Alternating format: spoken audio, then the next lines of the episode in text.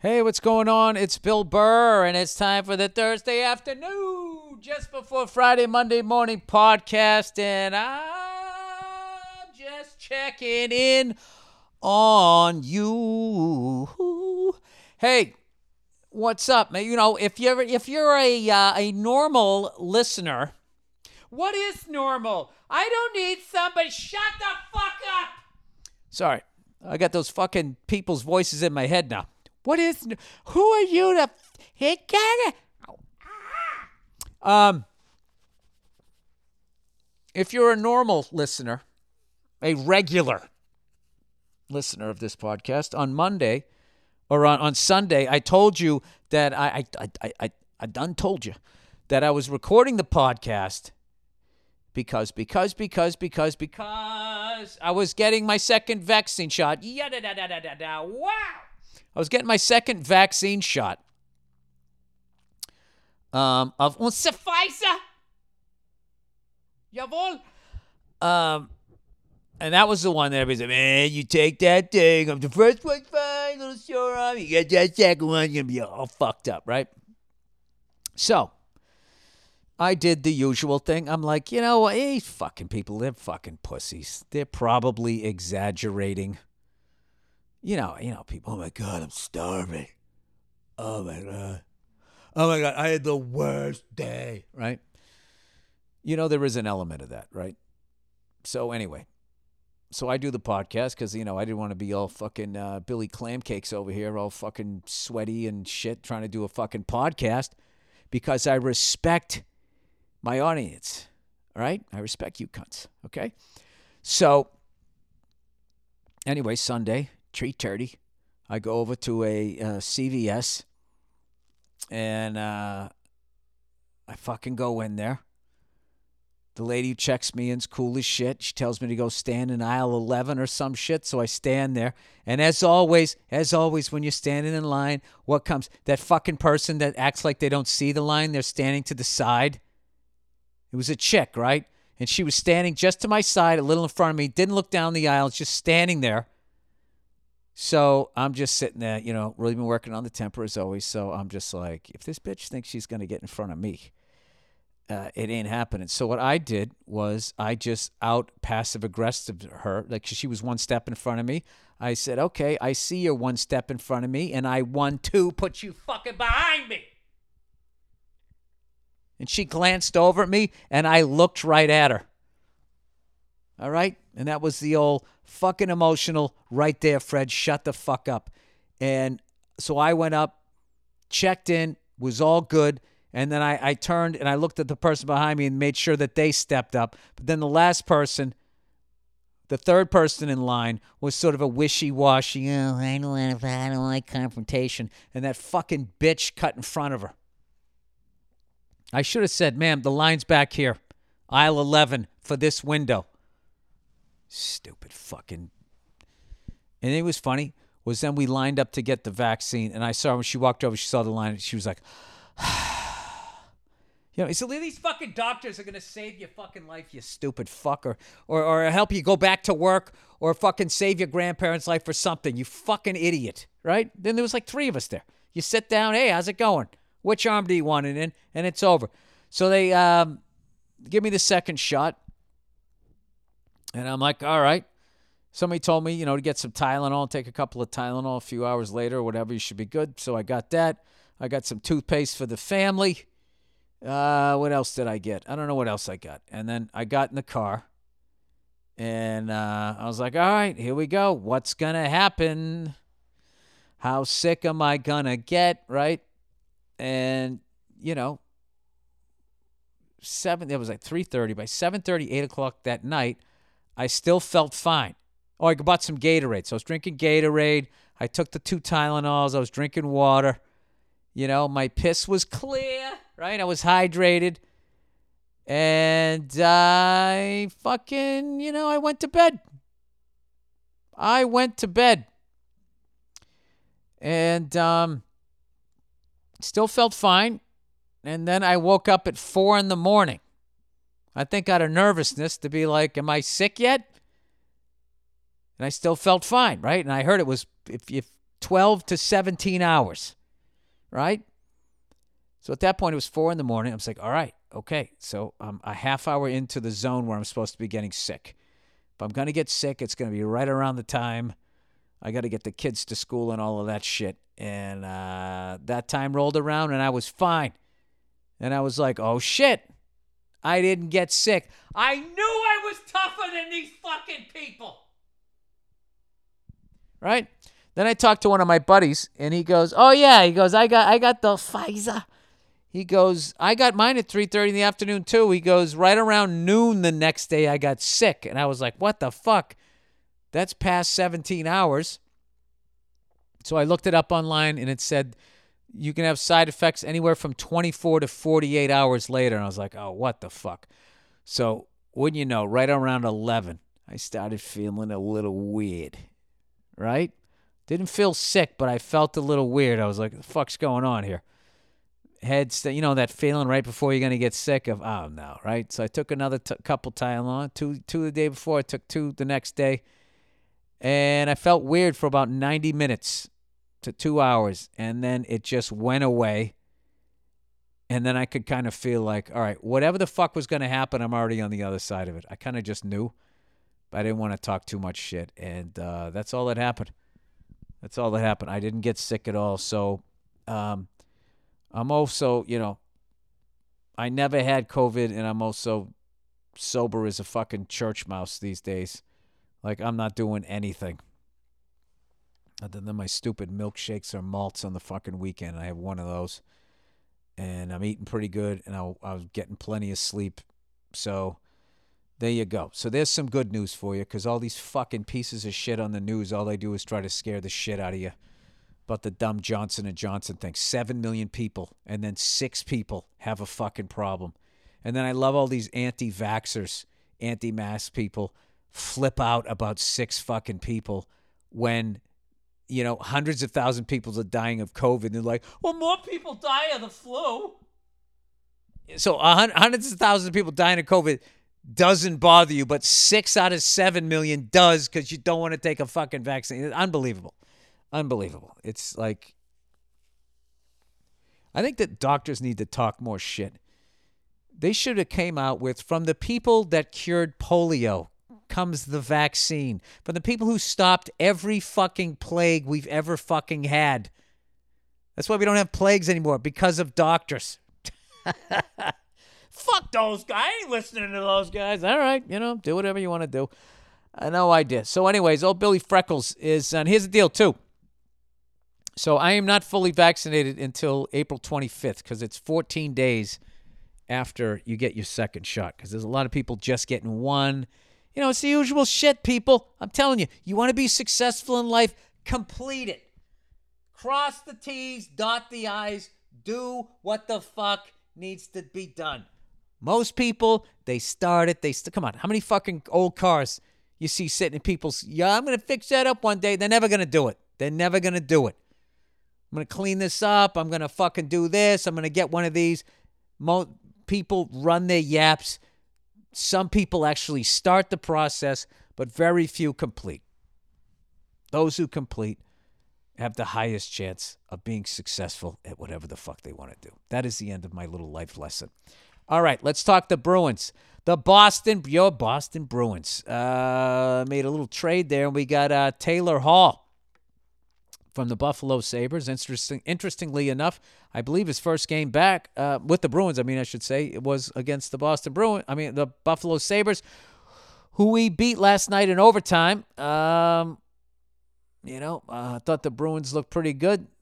Still like to see us score more. Uh, did pretty good in the fights. And uh, gotta love DeBrusk, man, in a shootout. DeBrusk, the fucking guy, always scores lifts that leg, does a little wiggle, and then it's you know fucking top shelf, and the goalie's like, "What the fuck just happened?" Charlie Coyle had the other overtime um, shootout goal, and uh, it was a fun game. I was kind of in a writing meeting, Zoom meeting, and I just had the game on in the background, so I didn't catch too much of the. Uh, you know, I didn't t- catch too much of the commentary or anything, but it was kind of funny. Like I watched that that hit that caused that fight where Miller, you know, fucking clocked that dude on the uh, Sabres. It was a tough kid. He popped right back up. He also did a good job of not taking the full shot, I felt. But it was funny was, you know, the hit was a little high and it did hit him in the head. It causes his head to slam off the fucking glass. And of course, our Homer announcers, who I love, are just like, uh, you know, and the uh, refs didn't have a problem with it. what that means is if it happened to a Bruin, they would have been flipping out. And I'm sure the Buffalo people like going, "Ah, high hit," and so and so takes exception. You know, he didn't. You know, he, he he showed up. You know that that means a lot. That means a lot. Miller's, uh, you know, that's what he does. He's an enforcer, and our our guy is actually a goal scorer, but he still had the courage to drop the gloves. You know that they went that way on it. Um. So anyway, uh, what else? Red Sox have won like four in a row. We were playing the Orioles, who I guess are just gonna suck this year. Uh, that actually made me feel bad. I was watching the game, and one of the Red Sox announcers was just like, "Yeah, they're gonna have a long year. This is gonna be a long year for those guys." Can you fucking imagine that? I mean, I know you're making a ton of money and shit as a major league ball player, but I just can't imagine. You know, even if you're not gonna make the playoffs, you still have to play 162 games. Oh, and then you got to talk about it to sports reporters afterwards. Like Jesus Christ. Um. Anyway, but I I watched a little replay of that game we won. I think like fourteen to nine, some crazy like football score against the Orioles, and we beat the Twins I think last night. So we should be playing them tonight. And um, was really enjoying it. Seeing some fans come back and stuff has been a nice thing. So uh, yeah, I like baseball. I like them all. I like them all. And MotoGP this fucking weekend, the king is coming back. Marc Marquez, who broke his uh, humerus beginning of last season, came back the next race and then shut it down. And uh, he's had a couple of setbacks with the. Um, I think they just want to make sure he was like 100%. Like Sidney Crosby level before he comes back. So I'm looking forward to that race uh, this Sunday. Um, NBA fans who miss competition, you know, watching these night of too many stars teams that they seem to be putting together for the inevitable NBA final of the Lakers against the fucking Brooklyn Nets. Um, dark horse Utah Jazz, possibly. Um, I don't know in the East or whatever. I have no idea. But um, yeah, anyway, if you'd like to see competition, if you miss that in your sports, I would watch. Uh, I would watch some of the MotoGP this weekend. Just saying, just say, saying. I actually had some time this week too. I uh, I sat down and played some drums, and I, for my level, for my skill set, I'm just talking about me. I fucking crushed it. My foot was as fast as it's ever been, and um, I'll tell you a great thing to keep your foot fast if you want to just sort of keep those that little that triplet thing that Bonham does. I play to uh, Black Dog, which is 84 BPMs and has that little triplet lick in there, bunch of those thrown in. Then I play to Traveling Riverside Blues, which is 90 BPMs, and then I play to uh, Good Times, Bad Times, and um, my warm up is Poor Tom. Underrated Zeppelin album as far as drums and all that shit and fun stuff to play is the Coda album. Uh, there's a lot of fun, just you know, Poor Tom, Darlene, uh, Traveling Riverside Blues. Obviously, they tacked that one on later. That wasn't on the original release, but there's there's a number of really just like, you know, I don't even if it's a throwaway Zeppelin track, just to hear what he did on those albums. I, I haven't really listened to that album as much as maybe I should have. Um, so, anyways, I fucking crushed it. And then today I came down, sat down um, after doing all of this stuff in the morning. I was rushing around and promoting my tour and was on Colin uh, Cowherd. I oh, I love that guy, man. I have such a fucking great time whenever I'm on uh, on his show. Um, I did Rich Eisen's podcast, just a bunch of really great guys. And um, I don't know what, I didn't really stretch or anything like that. I just kind of went out there, stretched, did some half ass stretch, and I got behind the kit and I just sucked. And I was like, fuck. I thought the guy yesterday was the guy I was. Um, and then the reality sets in is not nah, you're somewhere between that guy and the shit that's coming out of you today. So that's always fun, right? Let's talk about setbacks, everybody, huh? Fucking sit there thinking you're making progress and whatnot, and then all of a sudden you're not, you know? Um,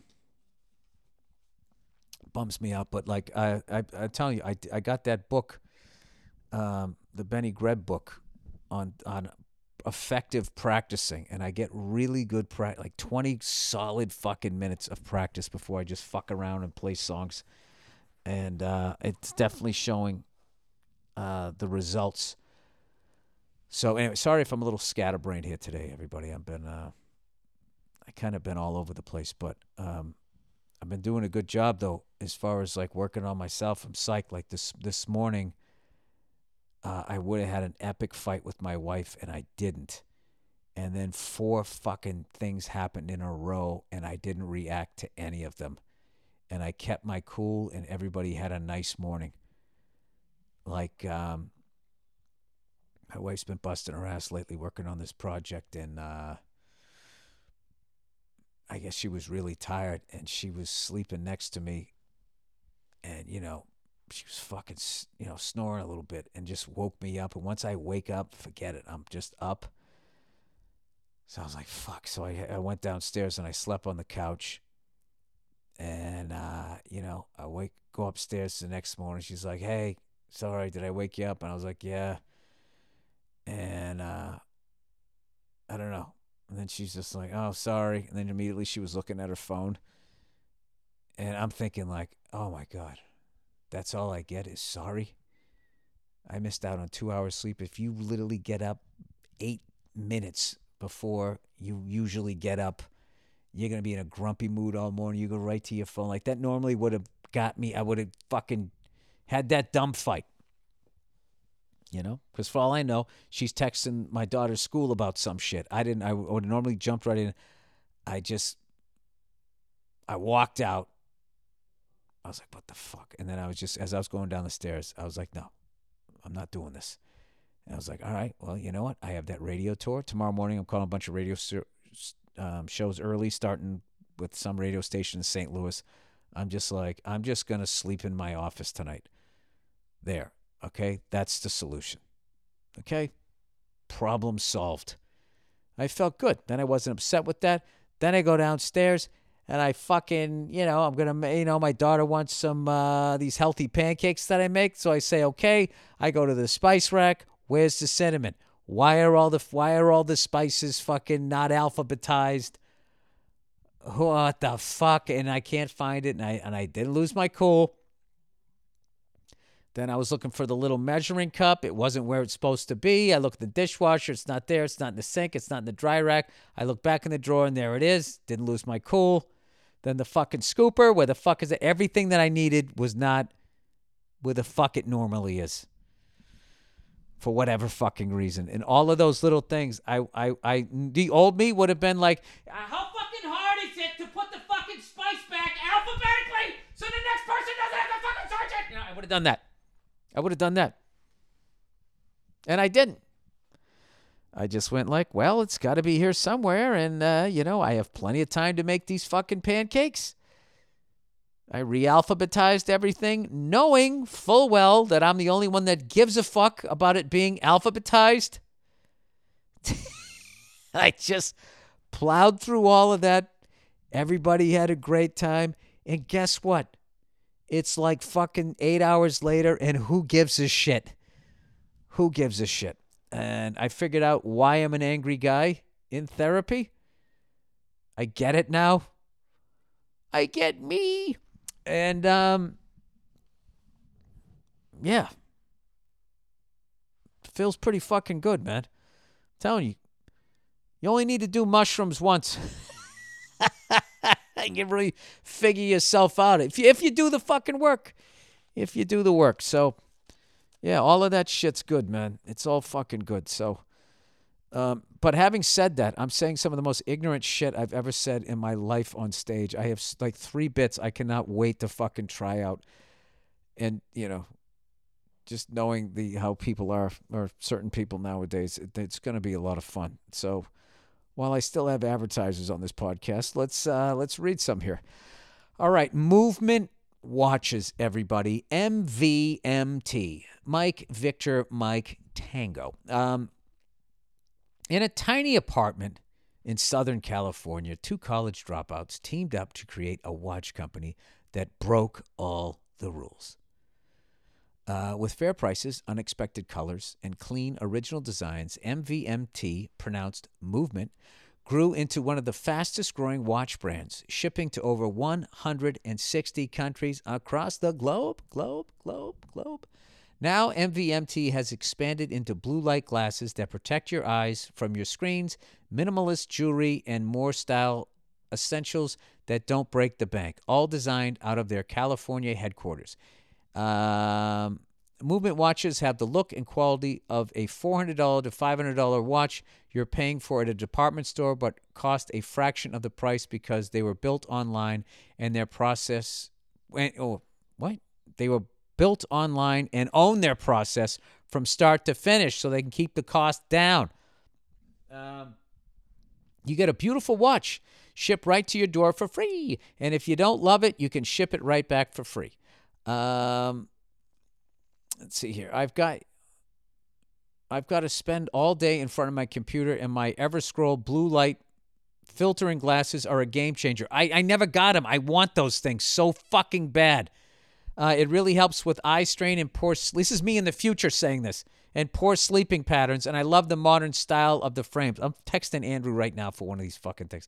Um, if you want to elevate your look with style that doesn't break the bank, then join the movement and get 15% off today with free shipping and free returns by going to movement.com slash burr that's mvmt.com slash burr again that's michael victor michael tango.com slash burr all right oh look who it is everybody it's fucking headspace man wouldn't it be great if there were a pocket-sized guide that helped you sleep slash focus slash act slash be better question mark? Well, there is. And if you have 10 minutes, Headspace can change your life. Next, please mention all the talking points below. You know, I believe I was meditating today when I couldn't find the fucking cinnamon. Uh, Headspace is your daily dose of mindfulness in the form of guided meditations in an easy to use app. Headspace is one of the only meditation apps advancing the field of mindfulness and meditation through clinically validated research. So, whenever the situation, whatever the situation, Headspace really can help you feel better. Overwhelmed? Headspace has a three minute SOS meditation for you. Oh, Jesus, I need one of those. Uh, need some help falling asleep? Yes. Headspace has a wind down session their members swear by. And for parents, Headspace even has morning meditations you can go do with your kids. Headspace's approach to mindfulness can reduce stress, improve sleep, boost focus, and increase your overall sense of well being. Headspace is backed by 25 published studies on its benefits, 600,000 five star reviews, and Headspace makes it easy for you to build a life changing meditation practice with mindfulness that works for you on your schedule, anytime, anywhere. You deserve to feel happier, and Headspace is meditation made simple. Go to headspace.com slash Burr. That's headspace.com slash Burr for free. For a free one month trial with access to Headspace's full library of meditations for every situation. Um, this is the best deal offered right now. Head to headspace.com slash Burr today. And lastly, but certainly not leastly, um, Helix. Helix has this quiz that takes just two minutes to complete and matches your body type and sleep preferences to the perfect mattress for you. Woo, woo. Uh, why would you buy a mattress made for someone else? I don't know. Low self esteem. Um, with because I don't think I'm special. All right. With Helix, you're getting a mattress that you know will be perfect for the way you sleep. Everybody's unique, and Helix knows that. So they have several different mattress models to choose from. They have soft, medium, and firm mattresses. Mattresses great for cooling you down if you sleep hot, or even a Helix Plus mattress for plus size sleepers. Um, it's awesome getting unboxing videos from so many of you who also who also found the Helix mattress of your dreams. So, if you're looking for a mattress, you take the quiz. You order the mattress that you're matched to, and the mattress comes right to your door, shipped for free. You don't ever need to go to a mattress store again. Helix was awarded the number one best overall mattress pick of 2020, and by GQ and Wired magazine. I don't think there needs to be an and there was voted awarded number one best overall mattress pick of 2020 by GQ and Wired magazine. Just go to helixsleep.com slash burr, take the two-minute sleep quiz, and they'll match you to a customized mattress that will give you the best sleep of your life. They have a 10-year warranty, and you get to try it out for 100 nights risk-free. Uh, they'll even pick it up, gross, if you don't love it, but you will. Helix is offering up to $200 off all mattress orders and just two and two free pillows uh, for our listeners at helixsleep.com. H E L I X S L E E P dot com slash burr b u r r. Um, why did I think you didn't know how to spell sleep? What are you trying to insult us there, Billy boy? There, Billy Freckles. Um, oh shit! You know, I really wanted to talk about this fucking thing with my wife um, we watch those true crime things when we go to bed. I don't know. She's into the shit, and I just I've given in. I I watch the Real Housewives of Atlanta now. Um, I can handle it now because that NeNe Leakes isn't on it. Because she used to just dominate everybody. She talk over all of them, and nobody seemed to have enough game to be able to hang with her. So it got boring. It was just like, well, she's gonna win every argument. The fuck am I watching this shit for? This is just like it's like Groundhog Day. So um, I like watching that one in The Real Housewives of New Jersey. Uh, you're my fucking father! That shit is just funny to me. Um, anyway, but we watched this one on. Um, there was this guy, he married this woman, and uh, they were together for like 20, 25 years, never had kids and uh, he meets some other chick. She's younger. He falls in love with her. Uh, his wife finds out, and she ends up killing the mistress and then killed herself. And uh, fucking crazy story. And uh, the husband tells the story, and I have to tell you this me and my wife watched this and we were just like, I do not believe a fucking word that is coming out of this guy's mouth. Not a fucking word. The guy was like, I don't know. It was like he had, he was he was basically doing the show because he was promoting his book, and he was in the reenactments. You know, with the part where he's like, he's now, you know, now that they're both dead and gone, he's packed up all of his stuff and they're showing him driving off in a convertible, like fucking Bill Bixby at the end of The Hulk. And um, I don't know. I was just sitting there going, like, uh, this guy, I don't know. I don't know. there's just something. It's just. And I noticed when I watched it, like, the other chick, his mistress, also was married. The husband of her wasn't on it. None of this guy's family members, the, the husband, none of his family members were there. Like, this is how I, you know, whenever you have like those fucking things, like when they'll be like, they'll do like a documentary, the true Hollywood blah, blah, blah of whatever famous person. Um, the second you don't see a bunch of famous people in there talking about it, you're just like, all right, this is just a bunch of trash. And they'll be like, uh, you know, Dick Cavett's mailman you know, Dick's a really interesting guy. It's like, who the fuck are you? So, yeah, there was a lot of people that I felt like should have been in that documentary and were not. And it was just sort of him. And I kept calling him the nudger because he had this way of like, he, he would be sincere and then he would just float out a little bit of information. So it would be like, so you do the math. Oh, well, one plus one equals two. He just, he wouldn't tell you what to think, but he'd nudge you he was just like, you know, I was like introverted and blah, blah, blah. And then I met her and she was like outgoing and really like rebellious and said whatever she wanted to say. And she was complete opposite of me and, you know, always had to get the last word in an argument and beautiful hair, but, but buried that in the middle. Always had to get the last word in the argument. And then you're like, oh, and that's why she killed the day and then shot herself. So he would have to live with the guilt. Well, there, there we go. There, I, I, you've and you and you think that you're the one putting it together, and then after a while you're like, wait a minute. Wait a fucking minute. So I don't know what the fuck happened in that one. I actually had a buddy of mine who's a lawyer who does criminal shit. I'm like, you know, trials and stuff. And can you watch this thing and tell me what you think? And he goes, nah, I mean, I think that's kind of what happened. He kind of went along with it. And I was like, well, he's on a book tour. He's doing Dr. Oz. And he goes, well, you know, he said the proceeds of the book is going to charity. I, did he say 100%? Or you just say the proceeds? Fine print, some of the proceeds. I don't know.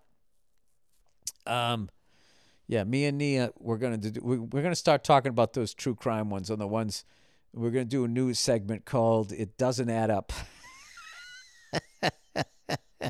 In the same way, my unathletic ass breaks down fucking hockey and football games.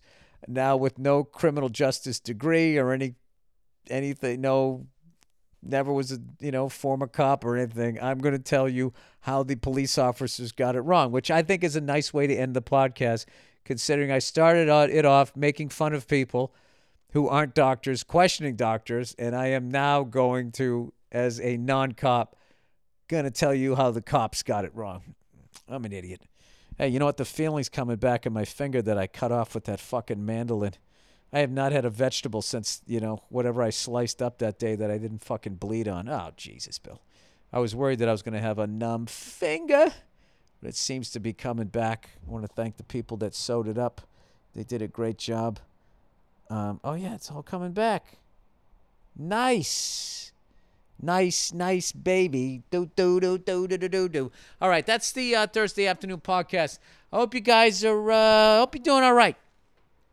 And I hope all you youngsters out there who are fucking angry lunatics and you relate to me, I hope one day you figure out why you were angry. And uh, I'm not going to divulge, you know, it's too personal. But uh, it's it's a hell of a thing when you figure it out. Because once you figure it out, then you kind of realize, like, wow, for my whole life I was kind of who I wasn't supposed to be. Is there is there enough time left in my life to go back to who I was supposed to be? Which is fucking that's pretty uh it's pretty heavy, man. Um all right, that's it. Go fuck yourselves. Have a great weekend, you cunts.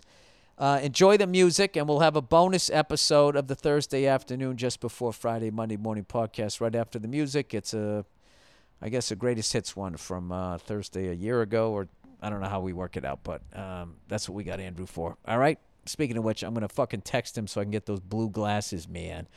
All right, that's it. I'll see you. Soon.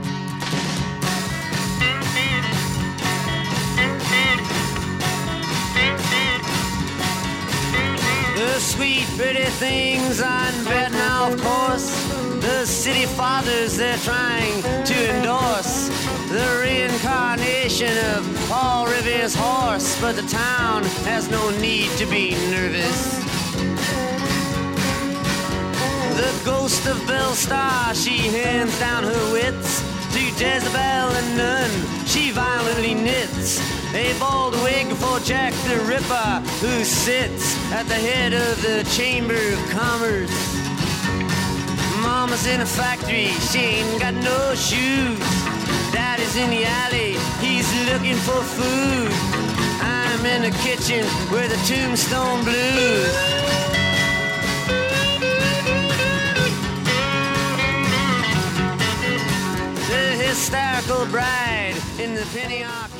Hey, what's going on? It's Bill Burr, and it's the Monday Morning Podcast for Monday, um, April 15th, 2013. How are you? How are you doing this week?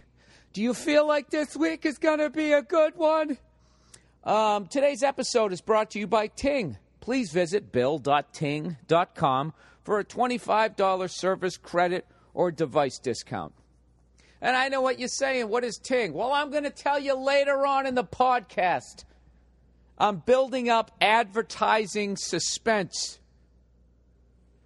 Today's episode is brought to you by Cheerios. Oh, what are those things again? I can't remember sitting on the edge of my seat, the seat in my cubicle.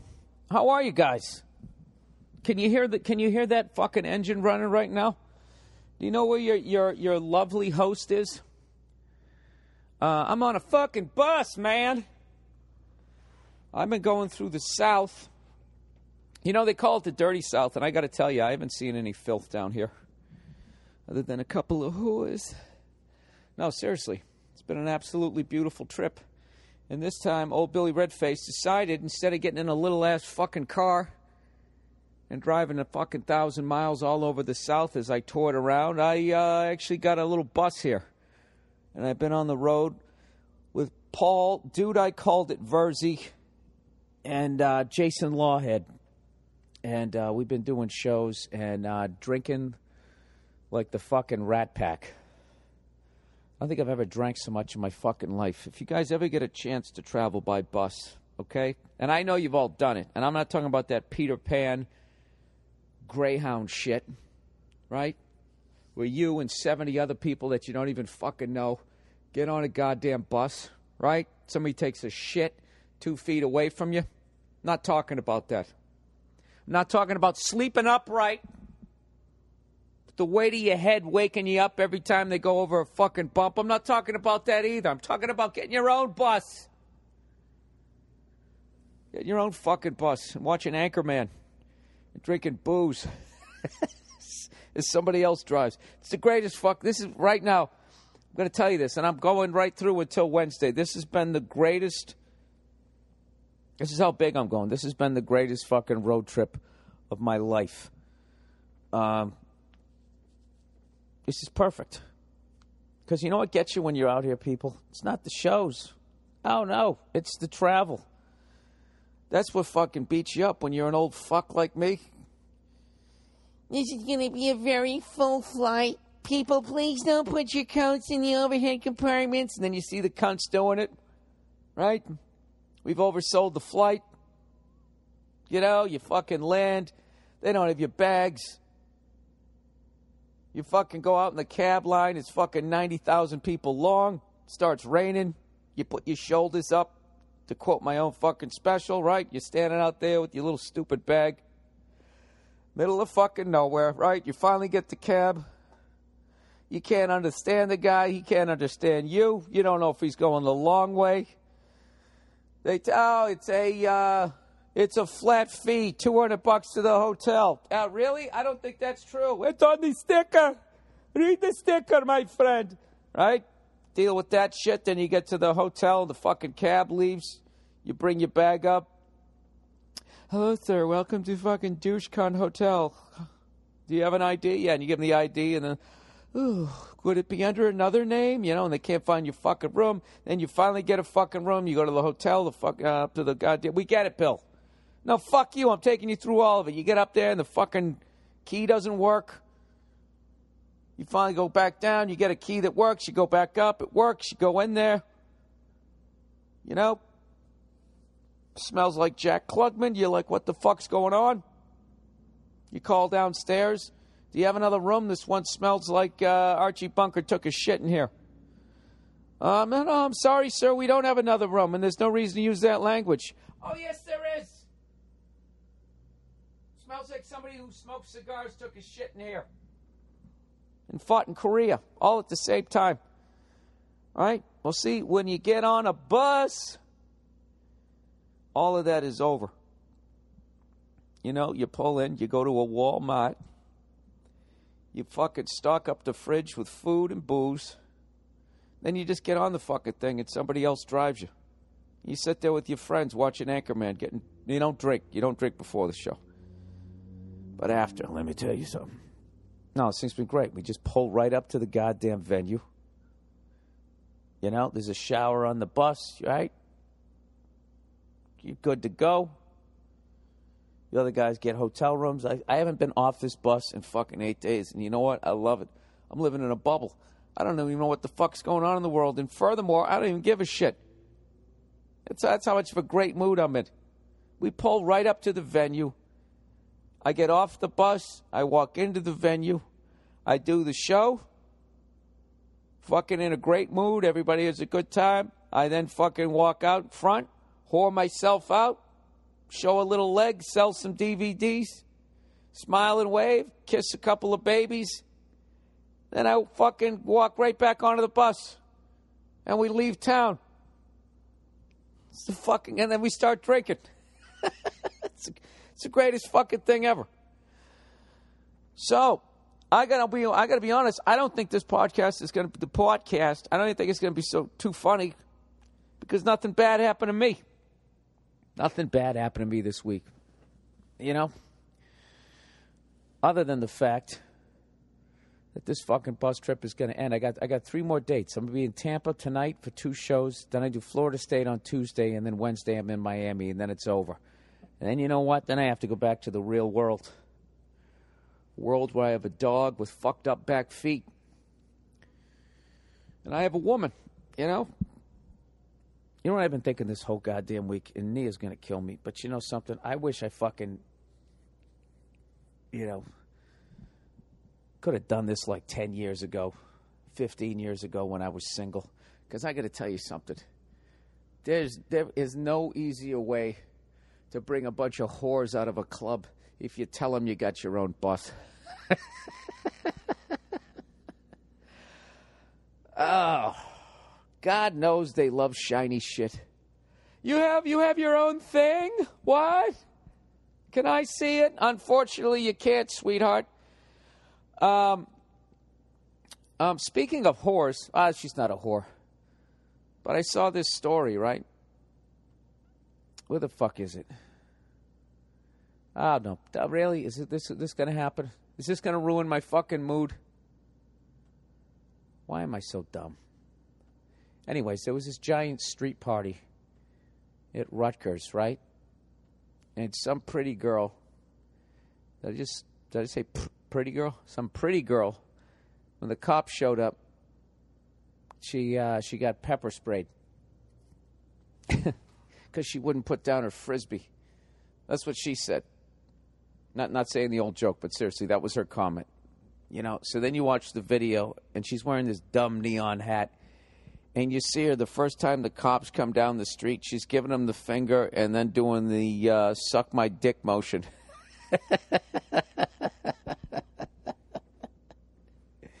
right there, if I'm on the jury, uh, two words rightfully maced can't do that. You, why, why would you give the finger and, in the jerk off move? You're standing next to a burning couch, or had they not lit? The, was the couch already on fire? It was insane. It was like seven fucking houses, and all the parties were going on at once, and then they just sort of all met out in the street. Looked like a phenomenal party, but you know, when the cops show up, it's over. You know, you don't you don't start fucking. I got that. That's one of those. That's a, an, a classic fucking chick move. I don't want to speak for all guys here, but I got to tell you right now, one of the last things I would ever do is when a police cruiser is pulling up, would be to be giving it the finger, not with one hand, both hands, and then going like you know, acting like I'm jacking my dick onto their fucking car. That is the last thing, probably the last move. Let, us run through the, the moves that you could possibly fucking make that you could possibly fucking make when the cops show up. One, the classic turn the other way and begin walking away in a brisk manner that doesn't draw too much attention to you. So it doesn't look like you're guilty, okay? You just sort of casually turn around, slip behind a couple people, then crouch down and fucking run as though you're trying not to get hit by a sniper disappear into the hedges. There's always hedges when you're outside partying. Slip into the hedges, crawl on your fucking elbows and knees, get to the backyard, go over the fence, and just get the fuck out of there. And ignore the people that stare at you as you come over the fence with your dirty knees and elbows. That's option number one. Option number two is do the classic. Just put your hands up, like, okay, all right, we get it, you're here, it's over. You know? Option number three, uh, stand there very still and then slowly do the side step. Stop. Slowly do another side step. Stop. Yeah, I slowly get the fuck out of there. Uh, you know what I'm saying? Where is uh, fucking give the double finger and jack your dick onto the cruiser? I guess you could do that too. Then you run, right? You don't fucking stand there with your frisbee. It's I don't know. I've I've done this bit a zillion times. It's just a classic. Just they don't know any better. This girl was beautiful. This girl has a vagina. You know, and a lot of you don't realize not all of them, not all women have vaginas. You know, it's that lucky 99.9% of them that have them. And she had them. She had them. She had one, and that was it. And she's standing there. What a fucking moron then, of course, they post it on YouTube or whatever, on Facebook, and then it becomes some sort of a fucking story. This whole fucking young generation of kids, it's so weird. Do you realize they're like spying on themselves? I, I wonder if any of them believe in conspiracy theory. They, they, might, they, they probably don't.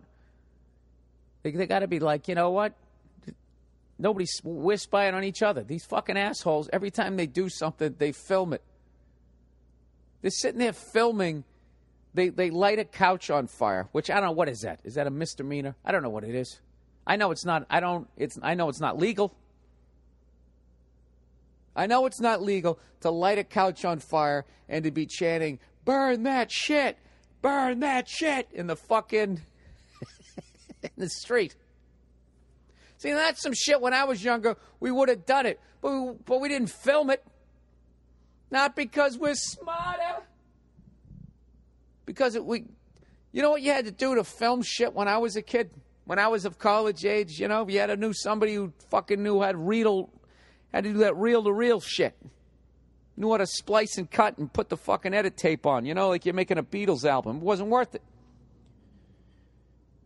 Dude, when I was in college, holy shit, that just freaked me out. You know what happened? I just stood up and accidentally, in my bare feet here, stepped on the goddamn power pack thing of, of the cord. And it was just warm enough to feel like it was something that was alive, like a rodent. I thought I just stepped on a fucking mouse. You ever have something like that happen and that caveman DNA kicks in? That fucking fight or flight? Is that a saber toothed tiger kind of thing, right? Um, Anyways, this is the Monday morning podcast. All right, now, ladies, I know you're beautiful. I know you got the JJs, as fucking Oprah says, all right, but do yourself a favor. When the cops show up, don't give them the finger and start jacking your non existent dick. Or maybe you do, but if you do, get the fuck out of there. And if you stand around and they're coming up to you, put your frisbee over your face, you dumb fucks oh my God, I can't believe I got maced. All I was doing was drinking, participating in the burning of a couch in the street. The double finger was given to the police officers, and I jerked a non existent dick. The dick wasn't even there. I mean, I, don't, I could see if I actually had a dick, you know, and I pulled it out. Your Honor, I don't have a penis. How could he mace me? There's something hilarious about a beautiful girl getting maced. You know? At least there is to me. There's just always something funny about that shit to me. Like I'm saying this like I've seen beautiful women get maced all the time.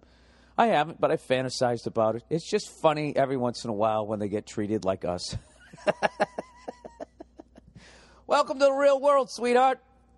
Yep, he did that, and he's going to get away with it, and there's nothing you can do about it. All right? So why don't you go upstairs, go rinse out your eyes with some tomato soup or whatever the fuck you're supposed to do. Actually, tomato soup, that's what you're supposed to do when you, when, when you get sprayed by a skunk.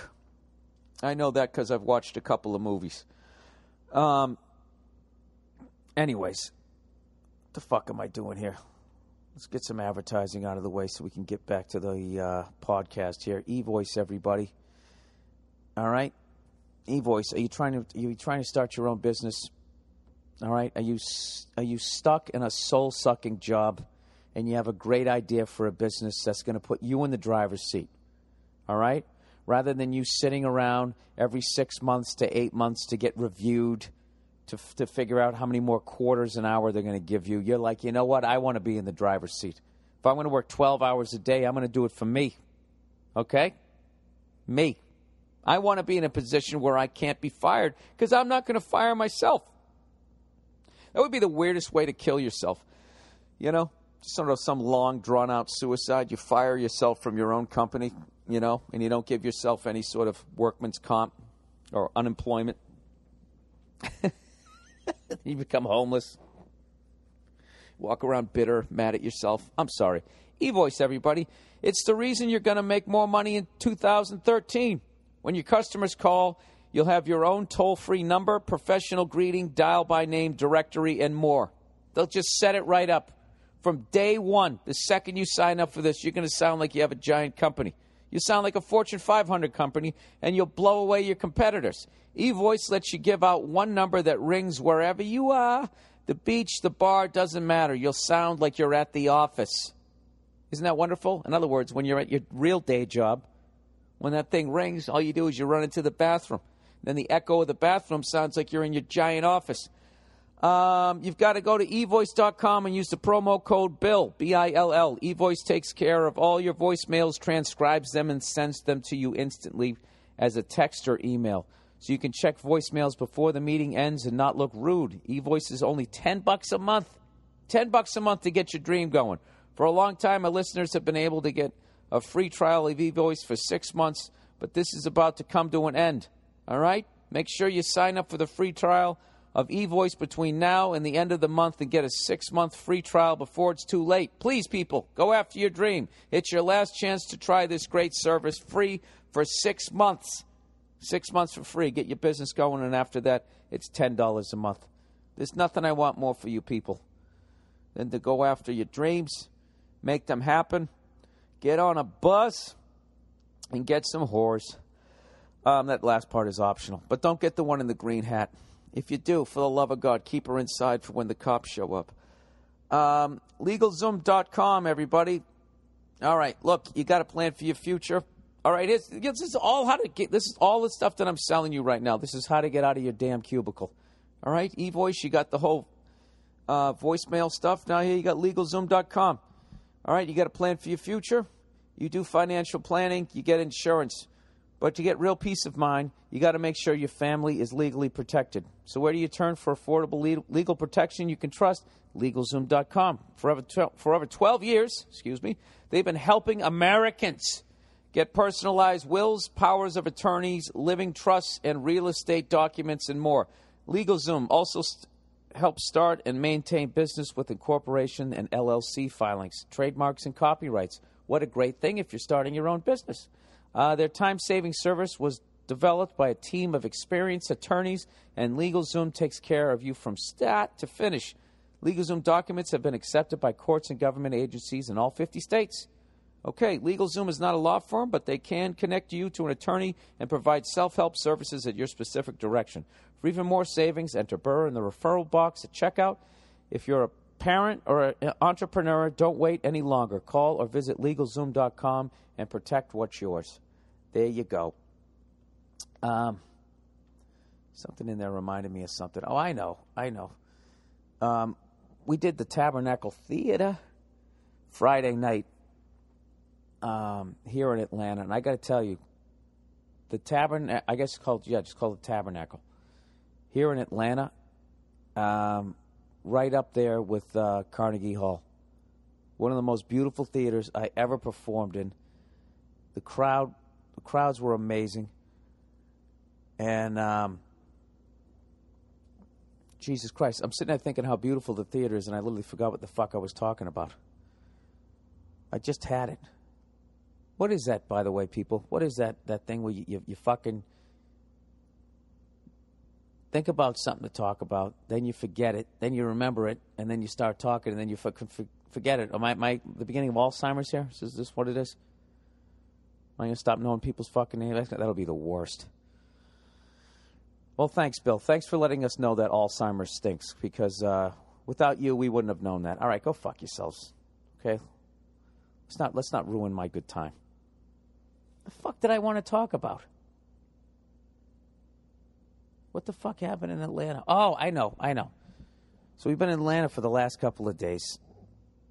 All right?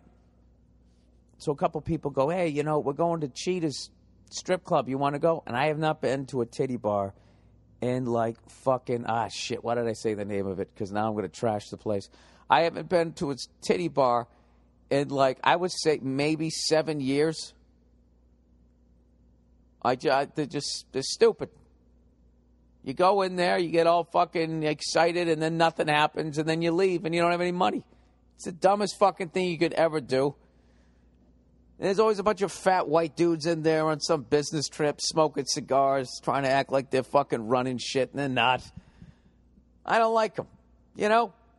We'll figure what the fuck. I'll go. Everybody's going to go. Yeah, let's fucking go. We went there. Uh, bored shitless.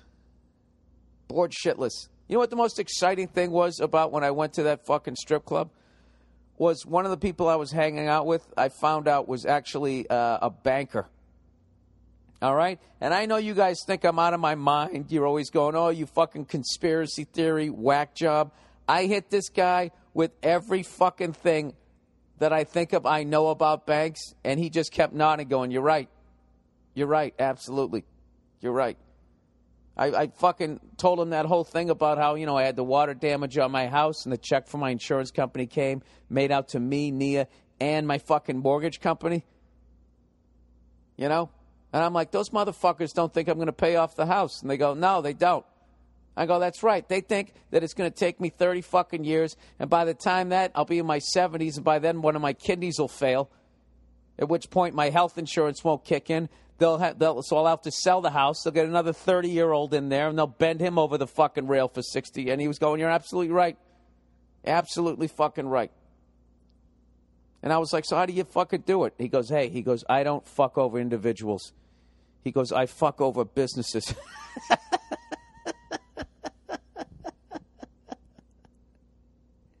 See, that's how it works. You know, I wasn't making the, I didn't I didn't make the call. I was just following orders. It's the same shit those Nazi fucking people said when they were up in the guard towers.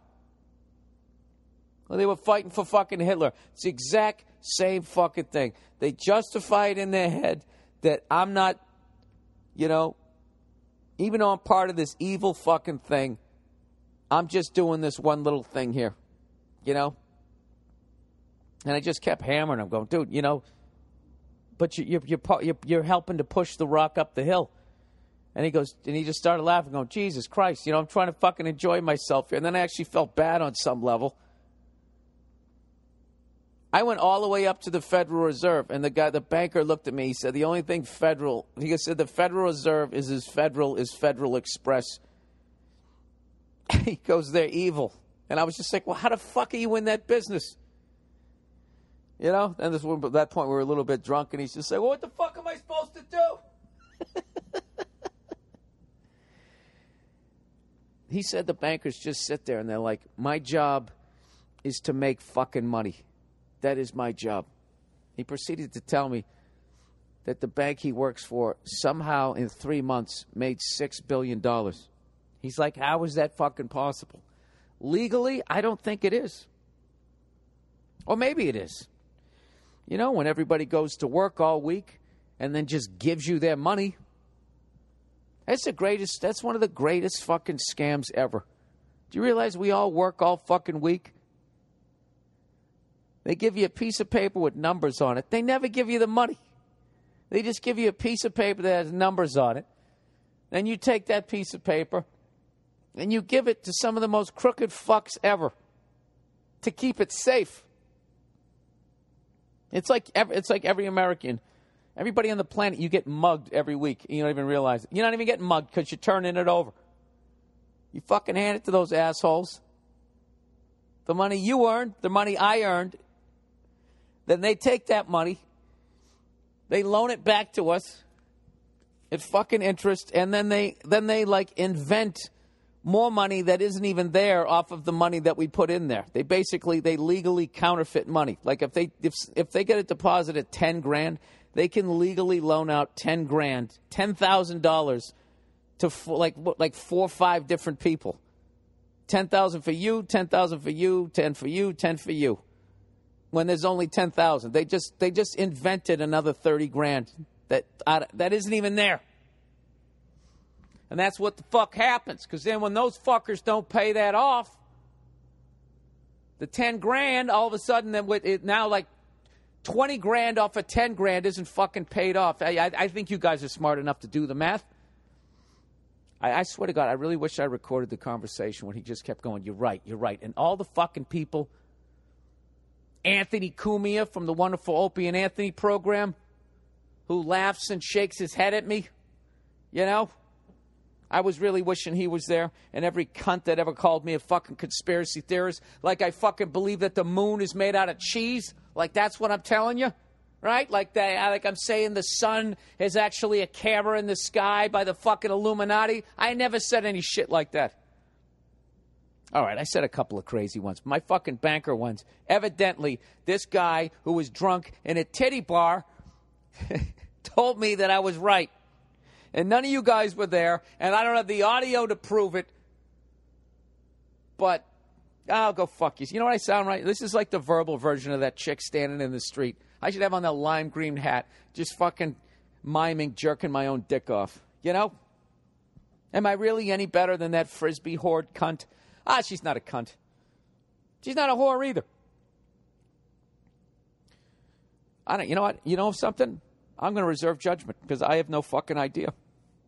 You know, when you really think about it, you really, you really can't tell who somebody is just from a goddamn video. All right, shut the fuck up, Bill. So, anyways, I'm on this bus all week, and uh, me and Virzi and fucking Lawhead one night. Where the hell were we coming from? Well, I'll, I'll give you the whole tour. We w- first of all, we went to uh, we went to the uh, the NCAA championship game Monday night which was one of the sickest basketball games I've ever seen in my life. Um, we were in a football stadium watching a basketball game. Um, the game eventually sold out because a lot of people in Atlanta, a lot of sports fans, got upset with me for uh, describing 100% accurately um, their sports fandom. Is that the, the proper word? Um, seeing that dude Luke come off the bench and hit fucking uh, three, four three pointers in a row, and after three, that alley oop jam was the sickest thing. That dude Spike whatever. I'm not the biggest college hoop fan. Spike whatever, fucking from Michigan. You know what Lawhead was joking about? I said in the, he was joking like saying in the first half, it was white dudes dominating the game with outside shots, of course. God knows we're, we our game has never been above the rim. White dudes were dominating that game, and then in the second half, black dudes just took it over. And Lawhead was cracking us up, saying basically they were doing a reenactment of basketball history. I like the first half, half was like when fucking uh, Bob Cousy you know, back when you couldn't put your hand on the side of the ball, you had to fucking you had to have it right on top of the ball. You ever watch that? You ever watch old basketball highlights? And people always go like, "Oh my God, these guys suck." They didn't suck. If you put if you put your hand on the side of the ball to go to the side, that was considered a carry. They've made all these fucking rules where, uh, which, uh, by the way, have all been great rules, you know, to allow these athletes to reach the, reach the pinnacle of their their their uh, their sports artistry. I almost didn't get that out. Um, but it was just it was an unbelievable game, and there was this fucking Louisville fan sitting behind us. And dude, I got to tell you, we were on the lower level, and we still needed binoculars. I'm not even gonna lie to you. I mean, it was like if we were at a, if we were at like an Atlanta Falcons game, we would have been eighth row in the end zone all right, because we literally could see the wall where they would actually have like the the post 9/11 people glaring at you with their yellow coats on, you know. Uh, but instead, because it was basketball, there was there was like a fenced area where you couldn't go past, and then there was a whole nother section of about 20 rows of these padded seats, right? And then in front of that was a whole nother 20 section of just students, and it was the Michigan kids who, by the way, Michigan used to be the blue in maize. Now it's just the maize. Um, I got to tell you, some of these fucking uniforms and some of this shit, it's just, it's the loudest shit I've seen since the 79 Pirates. And uh, considering that they're in the midst of making Anchorman Part 2, I think it's very, I was actually thinking that you know they make you know they, they make fun of the clothes from back then in like the late 70s and everything when they when they do the anchorman of this this time right now you know with sports and that type of thing if there's ever somebody as big as a genius as will ferrell in like 20 years is making fun of this era it's going to be shit like that like those uniforms when michigan played syracuse i mean that was just fucking ridiculous those yellow sneakers and the orange sneakers. That's that's just something i w- I'm going to say within maybe four years. Well, actually, probably four years it'll start to die off. So I'll say within 10 years, you're going to look back at those things and be like, Jesus Christ, the fuck were we thinking? Um, I saw a couple of Michigan fans with the old school, like, you know, the blue, where it says Michigan in yellow. It's funny as hell. They just, it looked like a fucking, it looked like an HD mustard and they were all chanting, Go blue.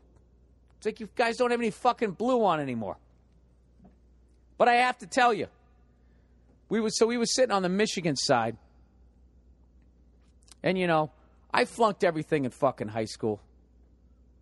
And they used to sit there and try and scare the shit out of me, you know, going, "You need two years of a language you got to make sure your GPA is above a 3.6. So you're not going to get it, blah, blah, blah, blah. And you sat there and you're sitting there fucking nodding off, just not giving a shit. I got to tell you, I went to that fucking basketball game. And the entire student section turned around, faced us, and like almost was doing like this half tomahawk chop thing. They were, they went, go. And then everybody behind us went, boo, go, boo, the whole fucking section going nuts. And I said to fucking Virzi, I said, you know, my freshman in high school year in high school, instead of scaring the shit out of me academically, they just showed, should have showed me a video of this. Going, you know what? If you actually study in high school, you can participate in something like this. And I would have been like, well, you know what? I'm going to go home and hit the books. I would have done that. Instead of telling me all the academic shit that I need, they should have showed me how fun college could have been if I actually studied and went to a real fucking school. You know, I didn't. I completely, I fucked up. My freshman year of high school, I went in there and I was thinking I was going to be a lawyer and I was going to go to Notre Dame University. Those were my goals. By the time sophomore year came around, I was looking at Wentworth College and I was considering getting into construction. What a fucking idiot. Now I go around to all these big schools. You know, I, I fucking uh, go to these games, go to like an LSU game or a Georgia Bulldog game, Ohio State, Michigan. You just go to these fucking things, and you just see these. kids. I hope the kids appreciate it. Maybe that's what you know. I think maybe you have to be like me to really fucking appreciate how awesome it is to go to a school that has such an insane fucking sports program. You this is what I'm jealous about those college kids is that for the rest of their lives, they can kind of stay connected to their college by following the teams. And if they ever want to have like a mini reunion with their tailgate friends, you just pick a game once a year and you go to it and have a great fucking time. You know?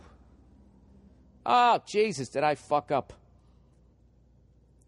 It's making me sad. Um, but you know what makes me happy, everybody? Never having to go to the post office again. Oh, that was a nice segue. Stamps.com, everybody. You, uh, postage meter companies used to have to uh, have the monopoly on printing postage. They could charge you an arm and a leg to print postage from your own office, but those days are over. Now you can use stamps.com instead. With stamps.com, um, you can get all the benefits of a postage meter, but at the fraction of the cost. All you need to do, all you need is your computer, printer, and stamps.com to get official U.S. postage for any letter or any package, any class of mail. Plus, you'll never have to set, step foot in the post office again. Um, everything you would need to do at the post office, you can do right from your own desk. It's so convenient. I don't know why you wouldn't do it. If somebody as dumb as me can use stamps.com, you know, to send out my DVDs to all my wonderful shows. Um, look, if I can figure it out, so can you. So don't be intimidated. Don't be an old fuddy duddy like me, like, well, I've always gone to the post office and I still want to go because it's comfortable. Step outside your comfort zone and improve your quality of life. Right now, use my last name, Burr, B U R R, for this special offer no risk trial plus $110 bonus offer. It includes a digital scale and a $55 free postage. Don't wait. Go to stamps.com before you do anything else. Click on the microphone at the top of the homepage and type in Burr, B U R R. That's stamps.com. Enter Burr. All right. Back to the podcast. Don't save. There we go. Where the hell am I? All right, let's uh, let's get to reading some of your questions for this week. Um, oh, I didn't. I never finished that story. So we get done. Um, we we go. We did Athens the first night down, uh, what is that? It's northeast of Atlanta. First day we went to the basketball game. The next day the tour starts, right? Now we have to go to work, pay for all the fucking money we spent the night before. I don't, I don't think at the end of this, I don't think I made any money, but I had a great fucking time. All right? Um, ugh, my quarterly taxes are due. This is going to be a rough one.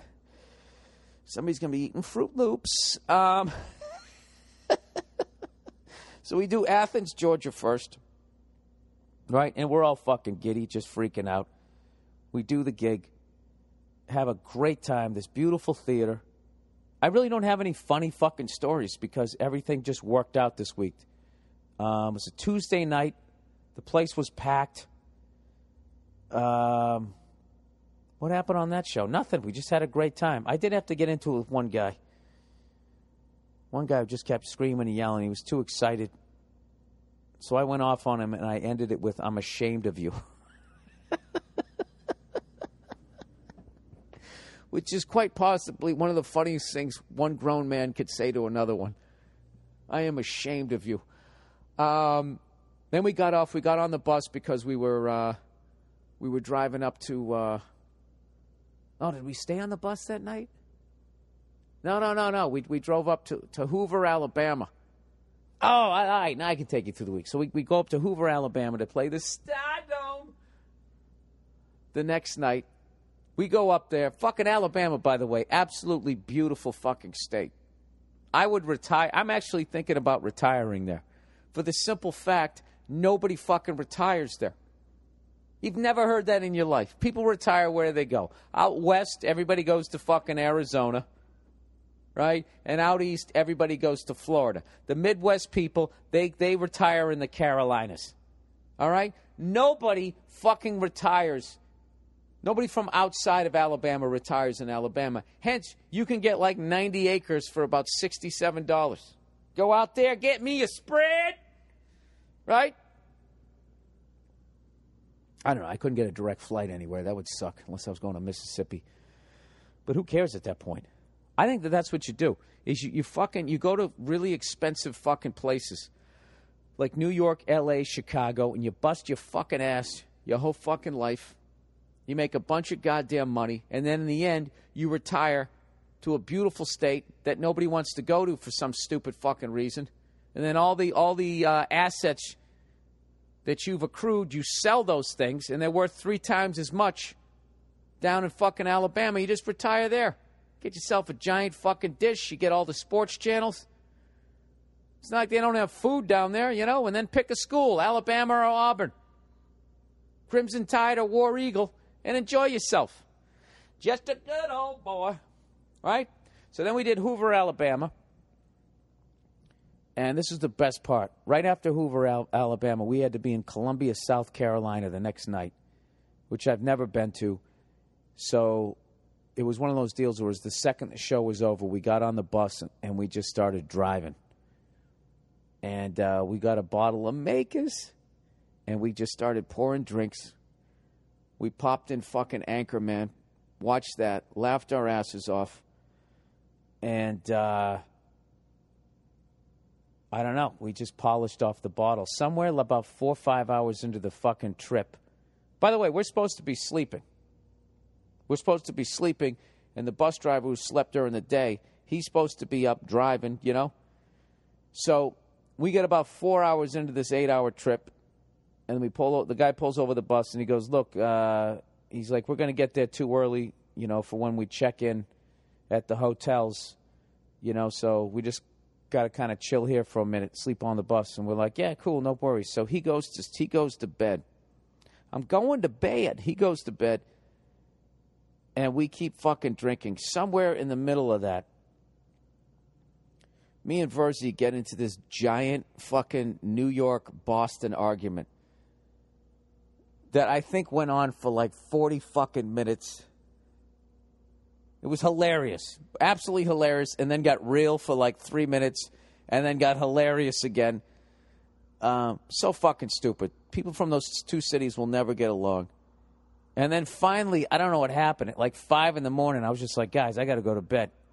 Right? Virzi and fucking Lawhead are like, yeah, no worries, no worries, right? So I fucking go back in, in the back, go to bed. And uh, evidently, Virzi and Lawhead just kept going.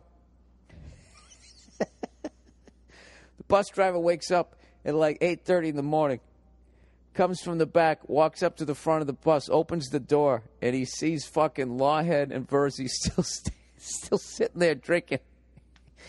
And he goes, "Man, you got to be fucking kidding me." And uh, I'm not going to name names or anything like that, but this bus driver has seen a lot of shit.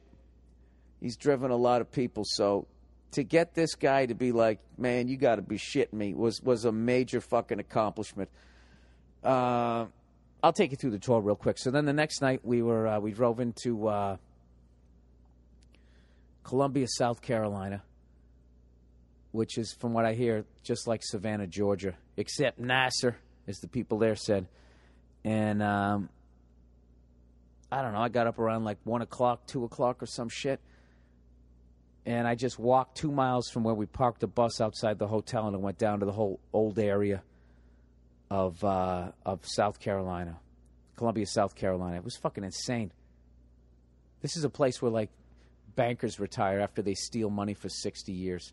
They, they fucking. I was sitting there walking down the street, and um, there's some horse-drawn like carriage thing that people are like taking a, uh, a tour of the area and all these old homes.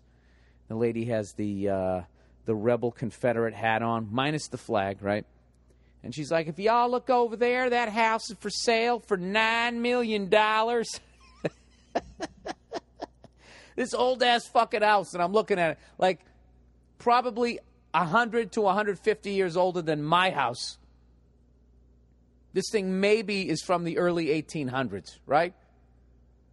And uh, if not the 1700s. And I'm just thinking of all the bullshit that I've gone through with my house that's 90 years old. And that's all I saw. I'm like, you're going to pay fucking $9 million for that? Really? That's what you're going to do? And you're going to be out fucking, you know, at the movies and a pipe is going to burst and you're going to have to deal with that bull. Go fuck yourself. If you play $9 million for a house, you're an asshole. You're an asshole. All right? You're in banking. That's what I would guess. You're either in banking or you worked for insurance companies and collected premiums, and then when people's fucking gallbladders bursted. You didn't give him the fucking money. either did that or you invented the Flowbee. Other than that, I don't know how. You either just straight up steal shit legally or you fucking. Uh, you come up with just some dumb shit. The jack chop, right? Some sort of thing to chop up lettuce, you know, or make fat people more comfortable. That's another one, right? All right, here we go. Um, in limbo. Hey, Bill, I'm 22 years old from the suburbs, lawn guy land, the youngest of four, and I guess you could say I'm the black sheep of the family. I didn't go to college after high school mainly because I had no clue what I wanted to do, and I didn't see how spending three grand at a shitty community college would help me figure that out. Three grand? Dude, see, now that's where you want to go to college, where it's three grand. You come out of there, you're not swimming in debt, but you have no team to follow. Um, anyways, however, I'm a decent musician and have acted in a friend's student films, and people told me I'm somewhat talented in that area. For the past years or so, I've become clinically depressed. I feel that there isn't much left for me here, and I'm sick of my friends. I was thinking about moving to LA with a friend and his brother. I'm hoping I can find some things out there and just mainly to get away from the life I have now. Also, looking forward to all the low self esteem struggling actress ass I've heard so much about. Um, however, over the, that last year or so, my relationship with my family has not been going so well. Should I stick around and work on my life here and put the pieces back together, or go out there and meet some new people and have some new experiences? Yeah, fucking come out to LA or wherever the hell you want to go. I think you're depressed because you're in a circle of people that are all following the same fucking lead buffalo over over that cliff. All right? You're still going to go over a cliff as we all do, but you want to be following a buffalo that's going in the fucking direction you want to go to. Oh my god, he's using animals as a metaphor. Um sir, I would say I, I mean if you're clinically depressed, I mean, I don't know, if you have something fucking like uh like you know, chemically going on, I can't help you with that. But if you're just fucking depressed because, you know, doing what all your friends and family is doing and it's just soul sucking every goddamn day, I can help you with that. All right? If you're clinically fucking depressed, I mean, you need to see a doctor or some shit. You know? I don't know. See what sort of witchcraft he can offer you. But if you're just fucking depressed, I mean, I would definitely uh, go for a change of scenery. Um, but I would also say if you're stepping into the to a life of the arts, like you, you really you have to have a game plan the same way somebody who's going to become a banker does. Like a banker goes, okay, um, I'm going to join this evil business and I'm going to make as much fucking money as I possibly can. And if I have to make old people who actually fought for this country have to eat Alpo for the rest of their fucking lives because we're going to rape and pillage their 401ks. Um, this is these are the steps I need to do. One, shut off all feelings for other human beings. You know, they, they make a list. Justify my evil by saying I'm a small part of the bigger evil, but my evil is actually a very low level of evil amongst the ridiculous level of evil. Um, no, like as far as what I did um, when I became a comedian was I just there were just very small steps. One, sit down and write jokes. Two, sign up for open mic. Three, have the balls to go up there when they call your name. Four, no matter how bad or good it goes, sign up for another open mic. And just I just kept I just kept, you know, you kind of, if you look too far down the fucking road, it's going to become overwhelming when, when, you're, when you're going after something like that. You just handle what you can handle that day. And um, I, I, w- I would do that. I can tell you that if you're going to just start being a stand up comedian, LA is a really hard place to start. You kind of want to have your act together and have a little bit of momentum when you go out there. Um, but if, if you want to act and be an actor, I mean, there's that's where there's a ton of work. But um, you know, I don't know when you're going to go out to L.A., but I'm sure wherever you live at, there's there's some sort of place where you can start taking acting classes, which is probably what I would do. You know. Um, look, if you just need a change of scenery and you want to go out in the fun and the sun and go live down on the beach, um, Los Angeles and greater Los Angeles, like south of there and everything, is one of the great places you could ever live in your life. I know there's a ton of traffic, but still, some of the most beautiful women you're ever going to see. You know, and if you get outside of LA, most of them aren't even in the business. So now they're just a beautiful woman on a beach, you know? And if that doesn't pick up your spirits, I don't know what will. But, um, you know, if you seriously want to become an actor and that type of thing, I wherever you're at, I would start taking some acting classes to see if you actually do have a knack for it slash if you have a passion for it. Do you go down there, you start acting, and then that makes you want to read some plays or makes you want to go rewatch some movies to learn. If you if you get like the bug, you know, and you really feel like this is something you want to pursue, um, then I would work my ass off on that when you when I felt like I had my act together, and I maybe done a play or two. Uh, go out to L.A., get yourself a fucking agent, or and welcome to this fucked up business. like I've always said, if a jackass like me can get anywhere, so can you. Um, all right, next one. Uh, follow up to last week's miserable law student and some ass kissing. All right, well, I'm going to go blow past the fucking ass kissing.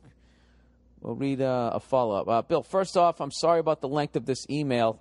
I know you are busy. Look, you don't have to sugarcoat it. You just write, Bill, sorry about the length of this email. I know you suck at reading out loud. Anyways, I am a lawyer, and this is just how I write and think. I implore you to take 10 minutes to read it. you know what? When anybody uses the word implore, and just because you said you're a lawyer, I just pictured you, you, you're speaking to the jury and you just clapped both your hands together, like clasped them together. I implore you to look at the evidence. Uh, whatever. That I am generally thinking you are thinking, thanking you for being a good man. If you want to use some of it or all of it, feel free. If not, then no hard feelings. I promise not to show up to your house the money, All right. Okay. Last week, you read a letter from a kid who finished his first year of law school who was trying to decide whether to drop out. He noted that he hated law, law school, and was unhappy. You told him to walk away. Speaking as an attorney with 10 years, 100 trials, murders, rapers, you name it, please let me say this. Your advice was spot on. Oh my God, I thought you were going to go the other way. I thought you were going to be like, listen, law school is terrible, but once you get out of it and get into the exciting world of sitting next to a rapist who you know did it, but for some reason you have to defend him, um, it makes it all worthwhile. Um, in my line of work, we use the term jaded. Jaded is the state uh, where an attorney no longer gives a shit about his clients. He simply does his job out of obligation and the need to bring in a paycheck. Dude, how the fuck can you be in that mindset when somebody's freedom is on the line? Dude, I swear to God, life is so fucking scary. Once again, uh, one of the dumber things I've said. No, nothing will ever be dumber than when I was on Joe Rogan's podcast and I whatever the fuck I said about science science is like fascinating. it's neat. I said something really stupid like that. Science is like amazing. Um, listen, listen to the Joe Rogan Experience, by the way, uh, or reach out to one of his listeners. I'm sure they can tell you where it is in that podcast where I said it. It's it's really it was so dumb. I wasn't even embarrassed. I almost felt like uh, I felt a freedom, you know, almost like I was like someone if they come out of the closet you know, I was coming out of the closet of stupidity. I was tired of pretending to be this person that I wasn't.